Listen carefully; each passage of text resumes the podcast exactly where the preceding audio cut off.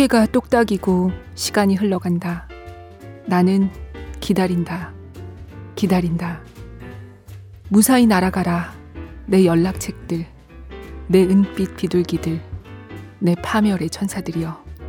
안전하게 착륙하기를. 안녕하세요. 2020년 2월 2일 북적북적입니다. 저는 조지현 기자입니다.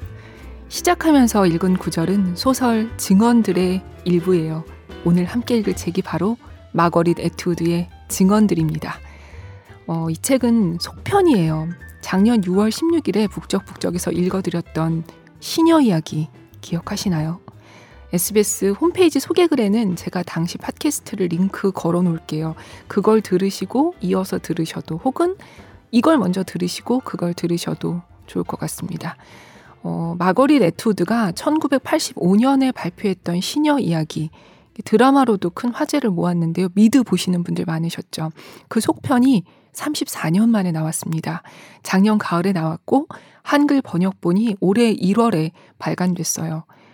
마거릿 에투드는 너무 유명하지만 그래도 또 생소한 분들을 위해서 소개를 잠시 할까요? 책 날개에 있는 소개를 읽어볼게요. 마거릿 애트우드 1939년 11월 캐나다 오타와에서 태어나 온타리오와 퀘벡에서 자랐다. 그녀의 가족은 곤충학자인 아버지를 따라 매년 봄이면 북쪽 황야로 갔다가 가을에는 다시 도시로 돌아오곤 했다.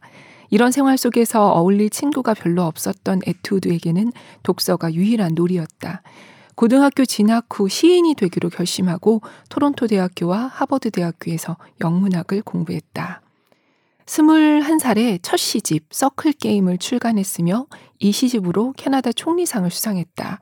이후 장편 소설 떠오름으로 시인이자 소설가로서 본격적으로 이름을 알리기 시작했고 대표작으로 시녀 이야기, 고양이 눈, 도둑 신부, 그레이스, 인간 종말 리포트, 홍수, 미친 아담 등이 있으며 2000년 발표한 눈먼 암살자로 맨부커상을 수상했다. 권위적이고 지배적인 남성 중심 사회를 비판하는 작품들을 통해 페미니즘 작가로도 평가받는 동시에 외교 관계, 환경 문제, 인권 문제, 현대 예술, 과학 기술 등 다양한 주제를 폭넓게 다루고 있다.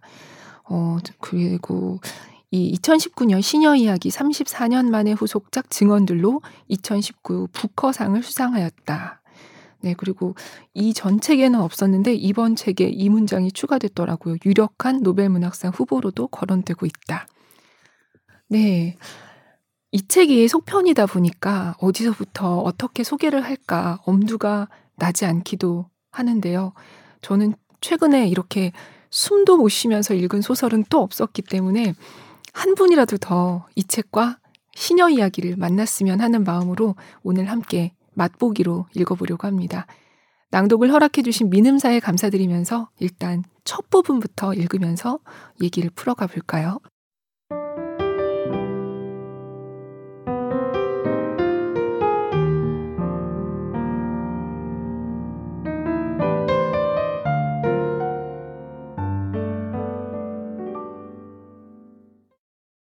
아르두아 홀 홀로그래프 죽은 사람에게만 석상이 허락되건만 나는 아직 살아있는데도 석상을 하사받았다. 이미 화석이 된 것이다. 이 석상은 내가 세운 무수한 공적에 대한 작은 감사의 표시라고 헌사에서 말했는데 이를 대독한 사람은 비달라 아주머니였다. 윗사람들의 지시로 대독을 맡은 비달라 아주머니는 하나도 고맙지 않은 눈치였다. 내 안에 있는 겸손을 모조리 끌어올려 그녀에게 감사를 표하고 밧줄을 잡아당겨 수위처럼 나를 덮은 천을 걷었다. 펄럭이는 천이 땅에 떨어지자 내가 거기 서 있었다. 여기 아르두아 홀에서는 환호성을 울리지 않지만 얌전한 박수 소리는 좀 났다.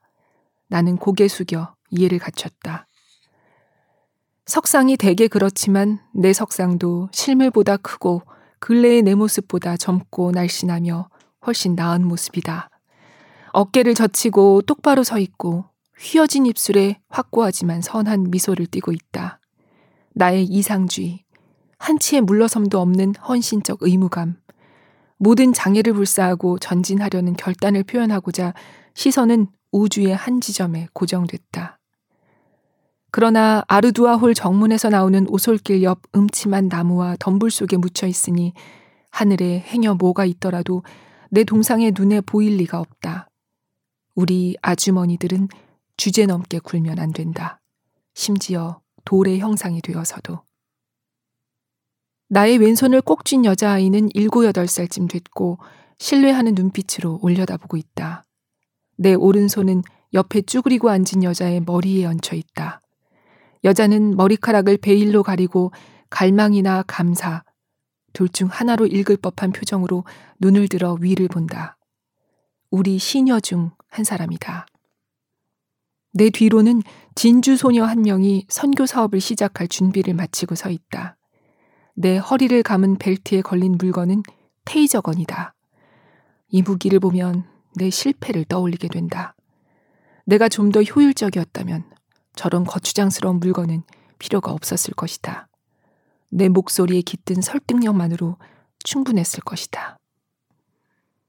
전체 군상으로 보면 대단한 성공작은 아니다. 너무 바글바글하다. 내가 좀 더 강조되었더라면 좋았을 것이다. 하지만 적어도 내가 제정신으로 보이는 건 다행이다.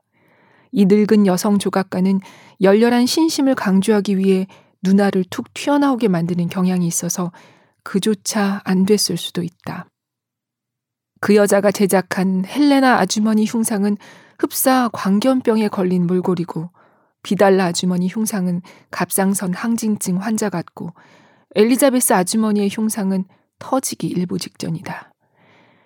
석상 개막식에서는 조각가는 초조해했다.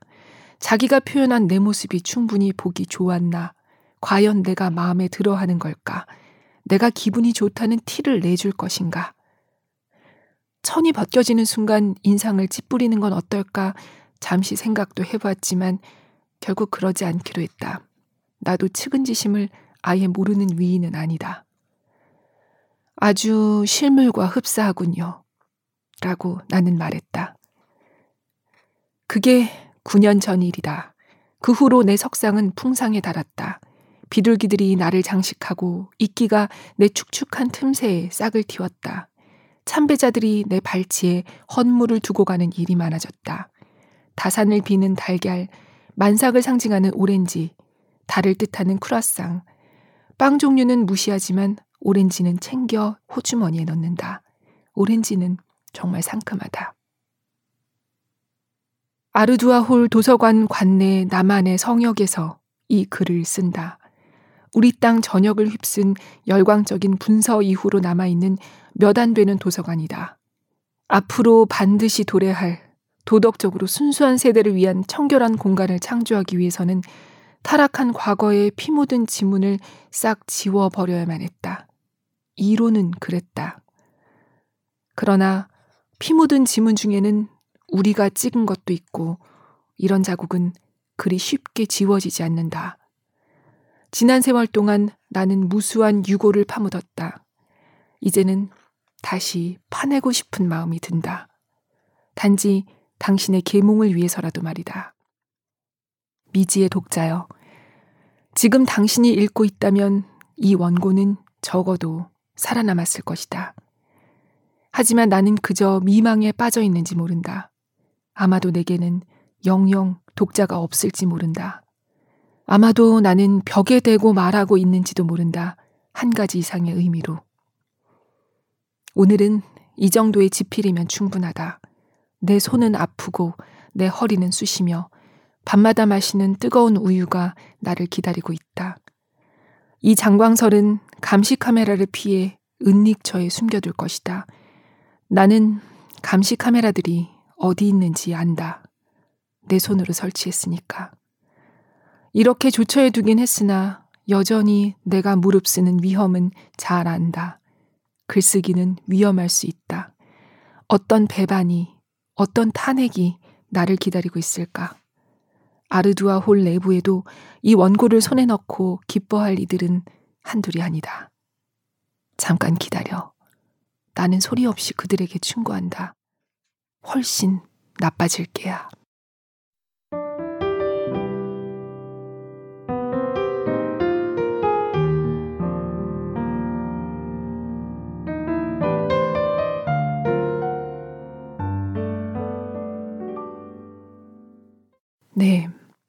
내 손으로 감시 카메라를 설치한 인물. 그러나 그 감시를 피해 지금 이 비밀의 원고를 쓰는 사람. 동상까지 세워질 정도로 엄청난 인물.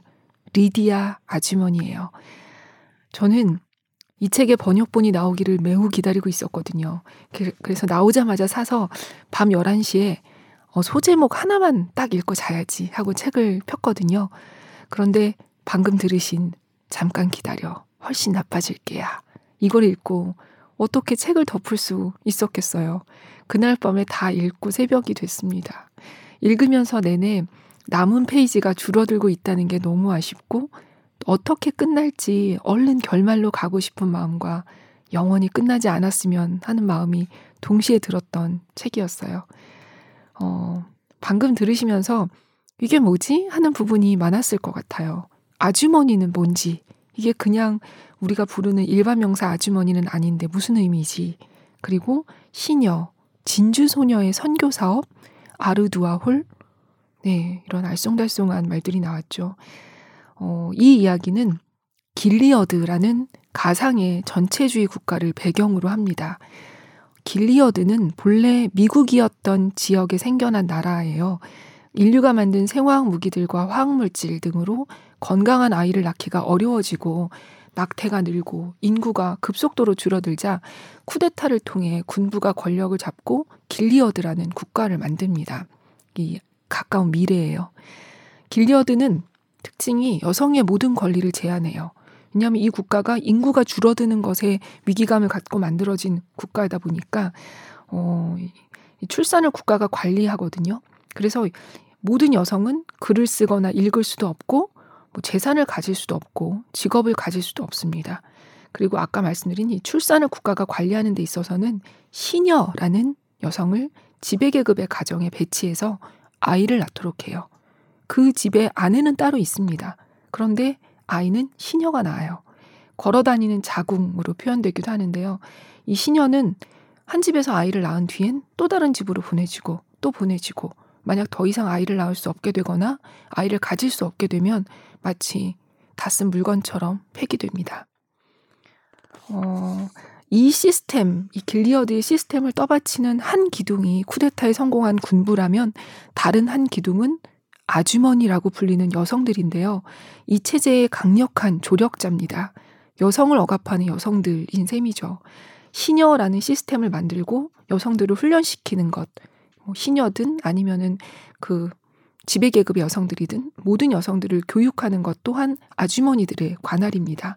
이 아주머니들은 특이하게 결혼을 하지 않고 어, 예외적으로 글을 배우고 책을 읽을 수도 있어요. 그 아주머니들의 우두머리가 바로 방금 들으신 이 비밀 글을 쓰고 있는 리디아 아주머니입니다. 히틀러의 오른팔 같은 인물이랄까요? 1편 시녀 이야기에서는 피도 눈물도 없는 악인으로 그려지는데요. 그런 인물이 대체 이런 비밀글을 쓰는 이유가 뭐란 말입니까? 어떤 의도와 내막이 숨겨진 걸까요?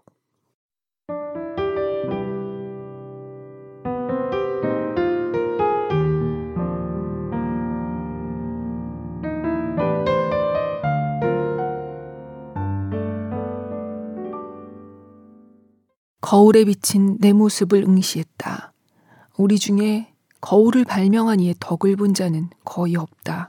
우리는 자기가 어떻게 생겼는지 모르던 시절에 훨씬 행복했을 것이다. 이보다 더 나쁠 수도 있었어 하고 나 자신에게 말했다. 내 얼굴은 유약함의 증표를 전혀 드러내지 않는다. 여전히 가죽처럼 질긴 질감을 유지하고 턱에는 성격을 부여하는 사마귀가 있으며 익숙한 주름이 애칭처럼 파여 있다. 나는 경박하게 예뻤던 적이 없으나 한때는 잘생긴 얼굴이었다. 그러나 이제 그런 말은 할 수 없게 됐다.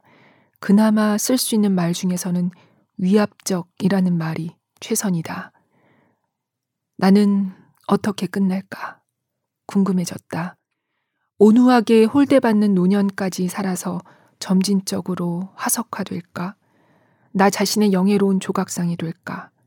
아니면 체제와 내가 함께 쓰러지고 내 석상이 나와 함께 끌려나가 희한한 수집품으로 잔디밭 장식품으로 엽기적인 키치 예술품으로 팔려갈까? 괴물로 재판을 받고 형장에서 총살당하고 가로등에 매달려 대중의 구경거리가 될까? 성당 군중에게 갈기갈기 찢기고 꼬챙이에 머리가 꽂힌 후 거리를 전전하며 놀림감이 될까? 나는 충분히 그럴 만한 분노를 유발해 봤다. 지금 당장은 아직 이 문제에 내가 선택할 여지가 있다. 죽을지 말지가 아니라 언제 어떻게 죽을 것인지. 그것도 일종의 자유가 아닌가. 아, 그리고 누구를 같이 끌어내릴지도. 나는 명단을 작성해 뒀다. 당신이 내심 나를 얼마나 비난하고 있을지 잘 알고 있다. 나의 독자여.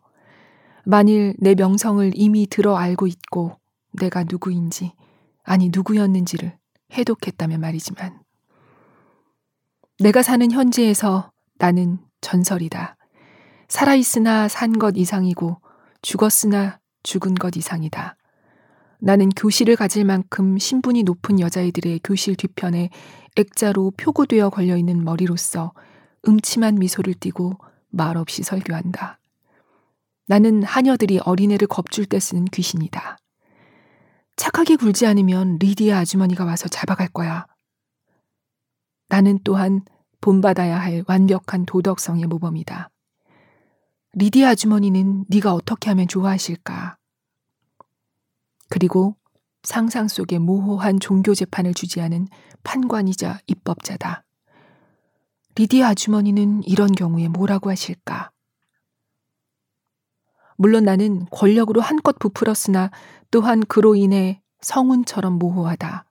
형태도 없거니와 시시각각 모습을 바꾼다.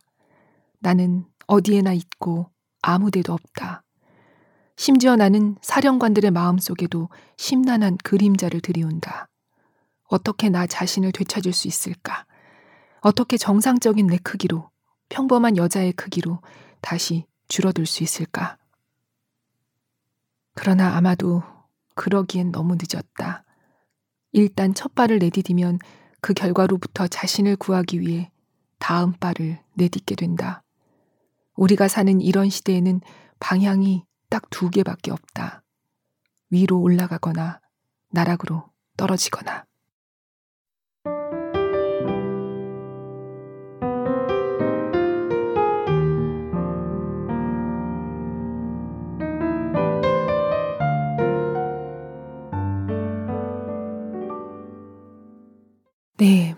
위로 올라가거나 나락으로 떨어지거나 정녕 이두 가지 길밖에 없는 걸까요? 리디아 아주머니는 어떤 길을 선택한 것일까요? 좀 더 뒤로 넘어가 볼게요.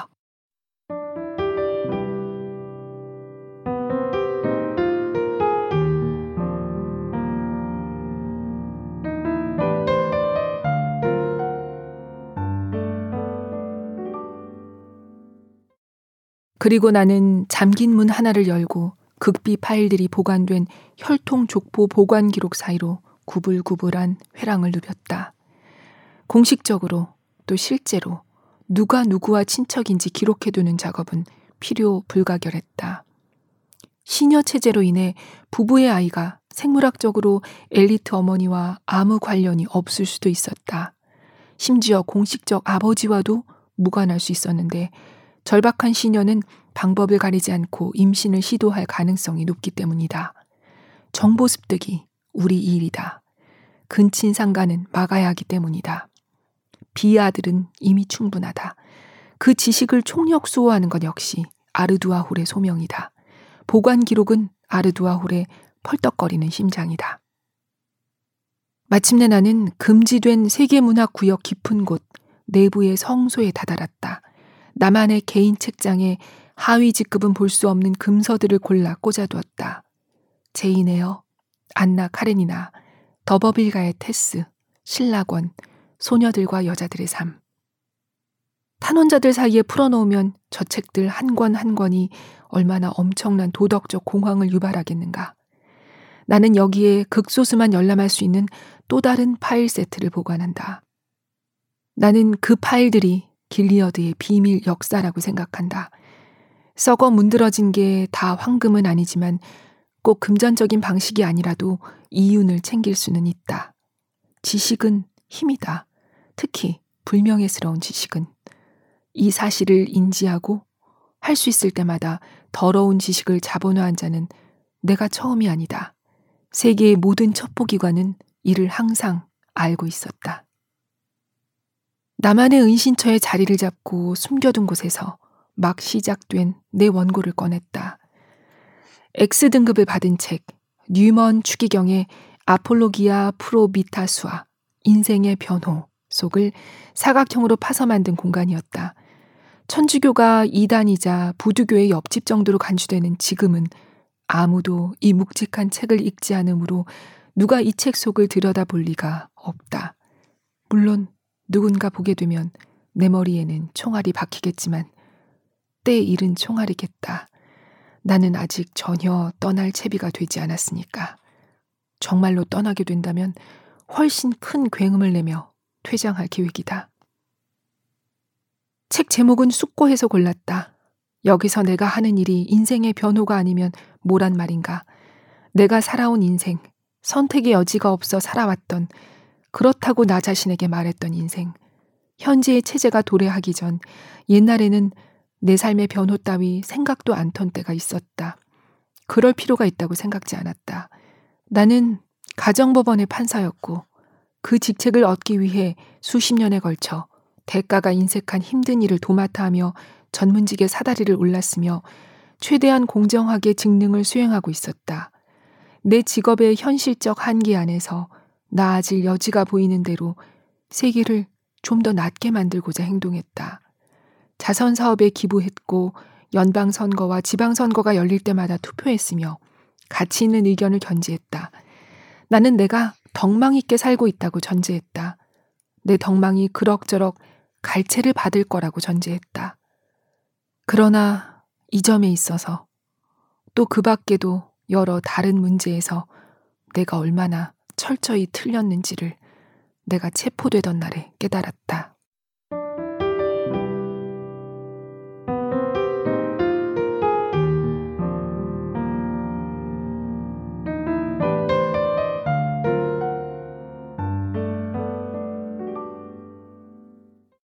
네, 리디아 아주머니가 체포되던 날, 그녀가 길리어드 체제가 생기기 전에 직업, 리디아 아주머니의 비밀, 이 과거가 드디어 드러나려고 하네요. 대체 어떻게 그녀는 이 체제의 조력자가 됐는지, 그리고 지금 분위기 봐서는 그 마음 속에 진짜 마음은 따로 있는 것 같죠? 어, 이 궁금증을 안고 책장을 넘기다 보면 중간중간 다른 사람의 증언이 나옵니다. 책 제목이 증언들이잖아요. 이 책은 모두 세 명이 남긴 이야기가 번갈아 나오는데요. 이번에 들으실 부분에는 증언 녹취록 369A라는 소제목이 붙어 있습니다.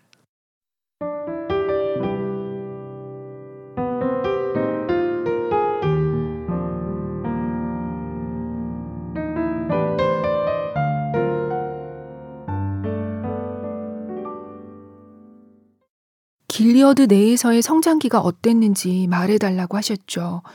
도움이 될 거라고 하셨는데 실제로 도움이 되면 정말 좋겠어요. 무시무시한 기억밖에 없을 거라 상상하시겠지만 사실은 다른 곳이나 마찬가지로 길리어드에서도 많은 아이가 사랑받았고 소중히 보살핌을 받았답니다. 그리고 다른 곳이나 마찬가지로 길리어드에서도 많은 어른이 흠결이 있긴 해도 친절했죠.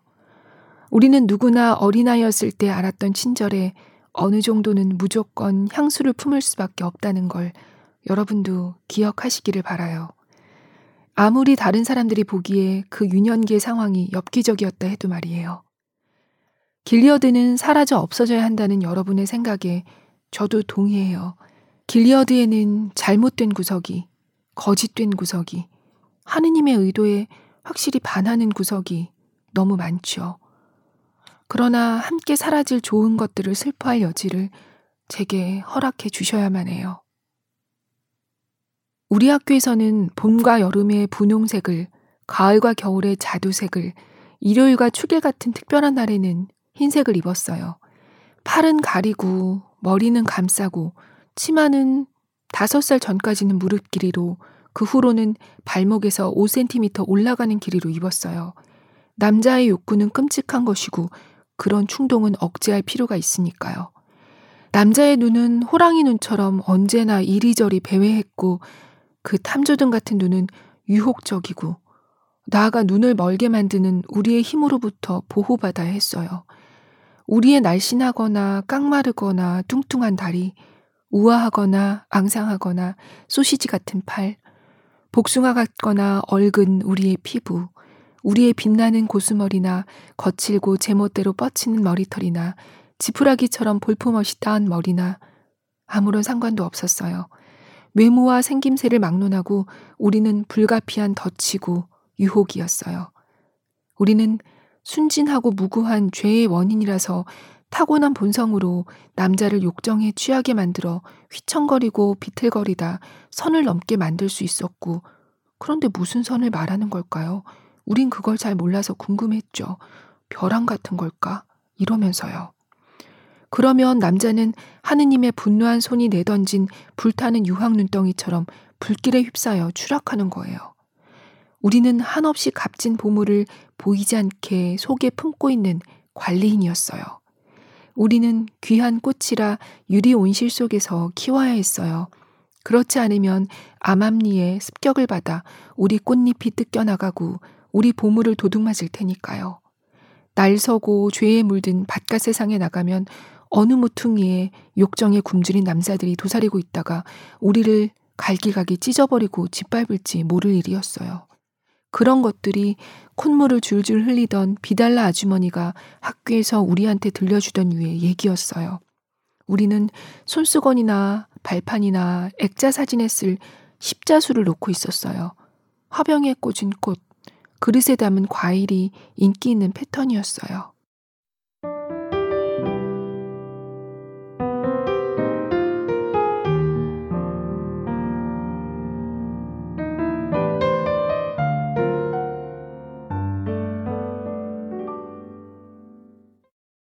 네, 이 소녀는 길리어드의 지배 계급인 사령관의 딸 아그네스 제미마이에요.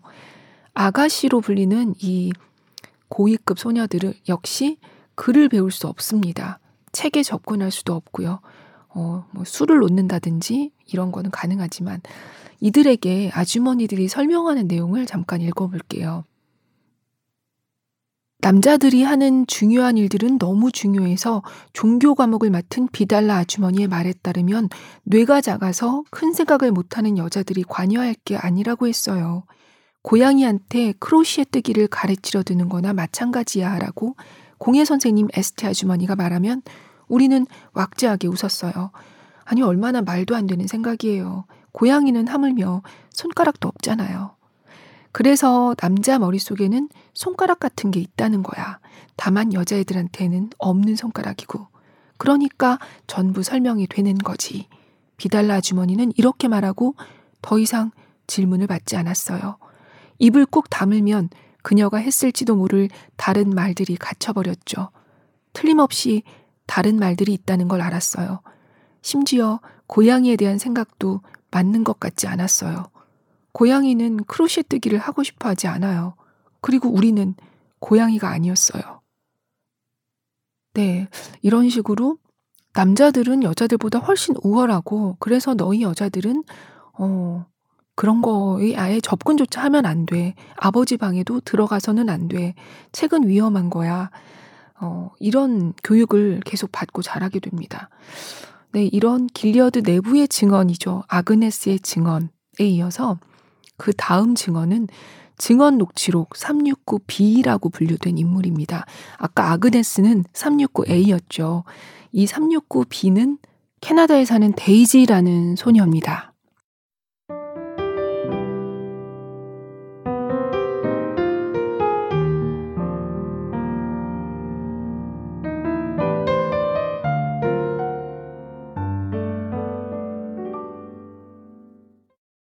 내 생일 직전부터, 아니, 내가 생일이라고 믿었던 날 직전부터 시작할게요.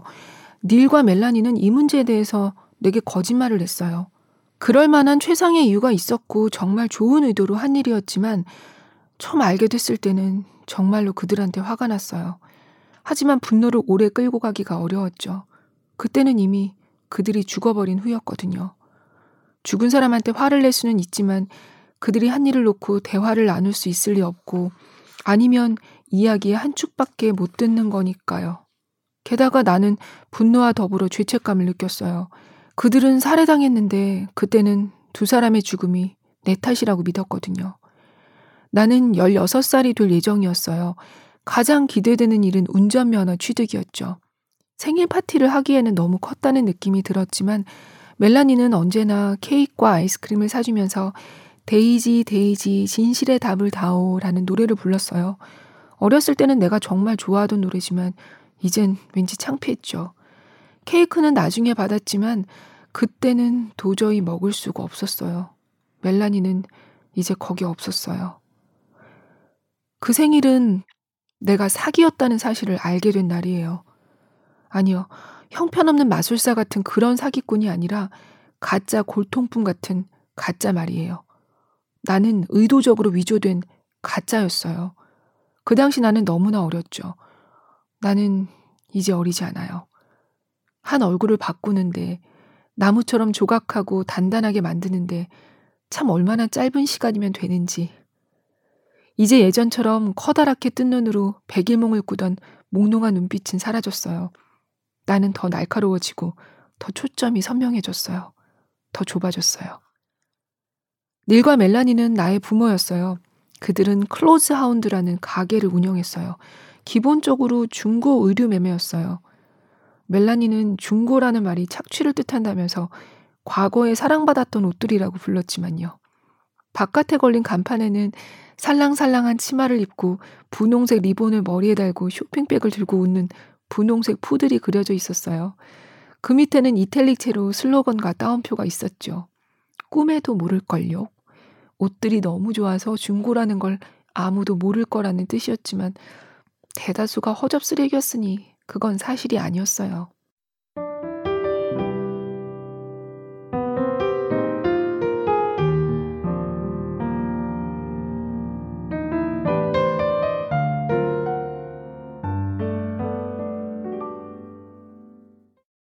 네, 하운스 투스라는 중고 의류점 집딸 데이지. 그런데 부모님은 살해당했고 그녀는 클로즈 하운드의 기억을 되짚어 봅니다.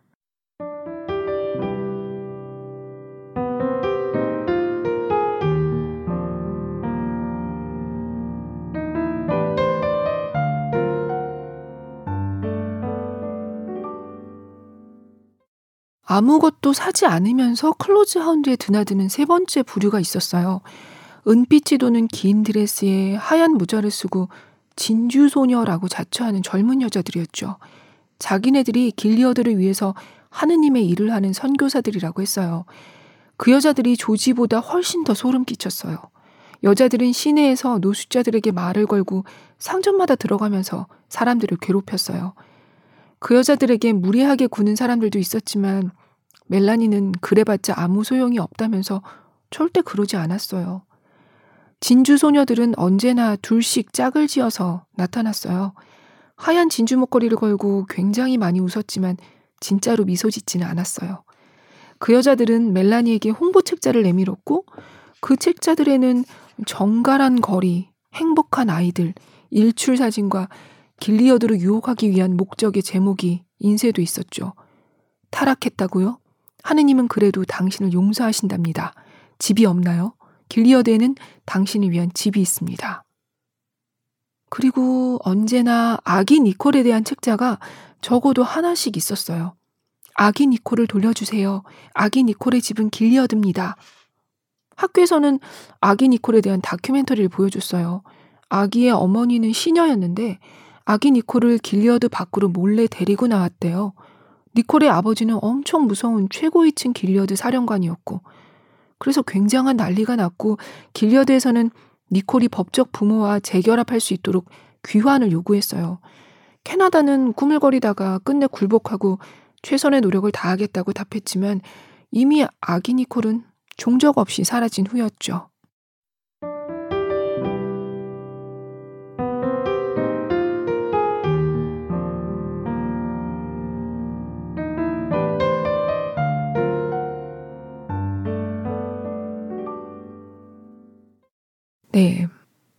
진주소녀와 아기 니콜이라는 인물들이 또 등장하네요. 네. 지금까지 들으신 세 사람. 리디아 아주머니, 아그네스, 그리고 데이지. 이 세 사람은 앞으로 어떻게 연결되고 또 전편인 시녀 이야기와 이 이야기는 어떻게 이어지고 어떤 일들이 벌어지는지는 책 속에서 확인해 보세요. 네, 첩보 영화보다 더 흥미진진해요. 등장인물들의 활약이 엄청나고 이야기가 진행 속도가 굉장히 빨라요. 그리고 독자는 아슬아슬하게 이야기를 짜맞춰 가고, 네, 엄청난 소설입니다. 이 책 후기 중에 이렇게 쓰신 분이 있더라고요. 어떤 리뷰도 스포일러가 된다. 이렇게. 정말 그래서 말하기 조심스럽고 오늘은 이렇게 세 명이 증언을 시작하는 아주 앞부분을 읽어봤습니다. 아직 소설에 발을 담근 것도 아니고 발가락 정도 적셨다고 보시면 되겠어요.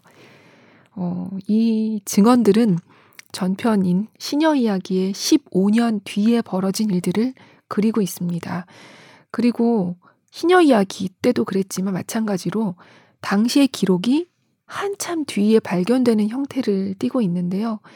전편과 속편 모두 특징은 길리어드라는 이 무자비한 비합리적인 체제가 붕괴한다는 걸 기본적으로 깔고 있어요.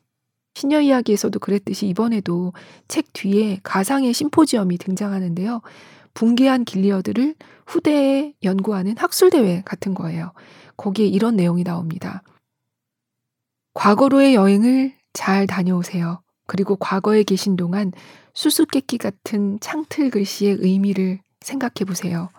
100번 양보하더라도 우리가 발견한 기록에 등장하는 몇몇 핵심 인물과 최초 서신들의 연관성이 몹시 강하게 떠오른다는 말씀만 드리겠습니다.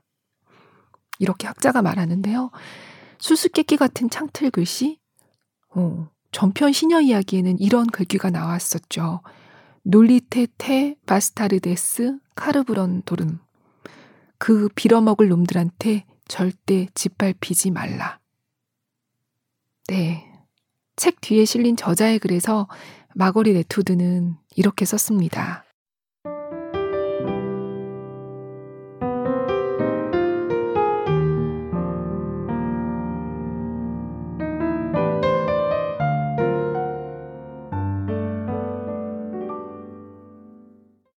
증언들은 여러 장소에서 집필했다.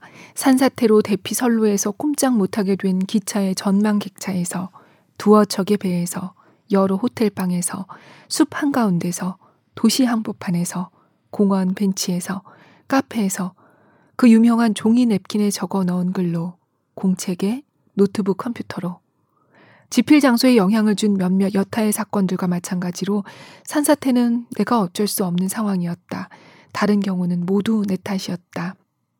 하지만 실제로 종이에 글을 쓰기 전에 증언들은 전편 시녀 이야기를 읽은 독자들의 마음 속에서 부분적으로 집필되었고 독자들은 소설이 끝난 뒤 어떻게 되었냐고 계속 질문했다. 35년은 가능한 대답을 생각하기에 긴 세월이고 사회 자체가 변하고 가능성이 현실로 바뀌면서 대답들도 변해왔다. 미국을 포함한 여러 나라의 시민들은 30년 전보다 더 큰 압박을 받고 있다. 시녀 이야기에 대해 반복적으로 나오는 한 가지 질문은 이것이다. 길리어드는 어떻게 붕괴했는가? 증언들은 이 질문에 대한 대답으로 썼다. 전체 주인은 집권 과정에서 한 약속을 계속 어기는 과정에서 내부로부터 무너질 수 있다. 혹은 외부로부터 공격을 받을 수도 있다. 역사에서 불가피한 일은 거의 없으므로 절대 확실한 공식은 존재하지 않는다.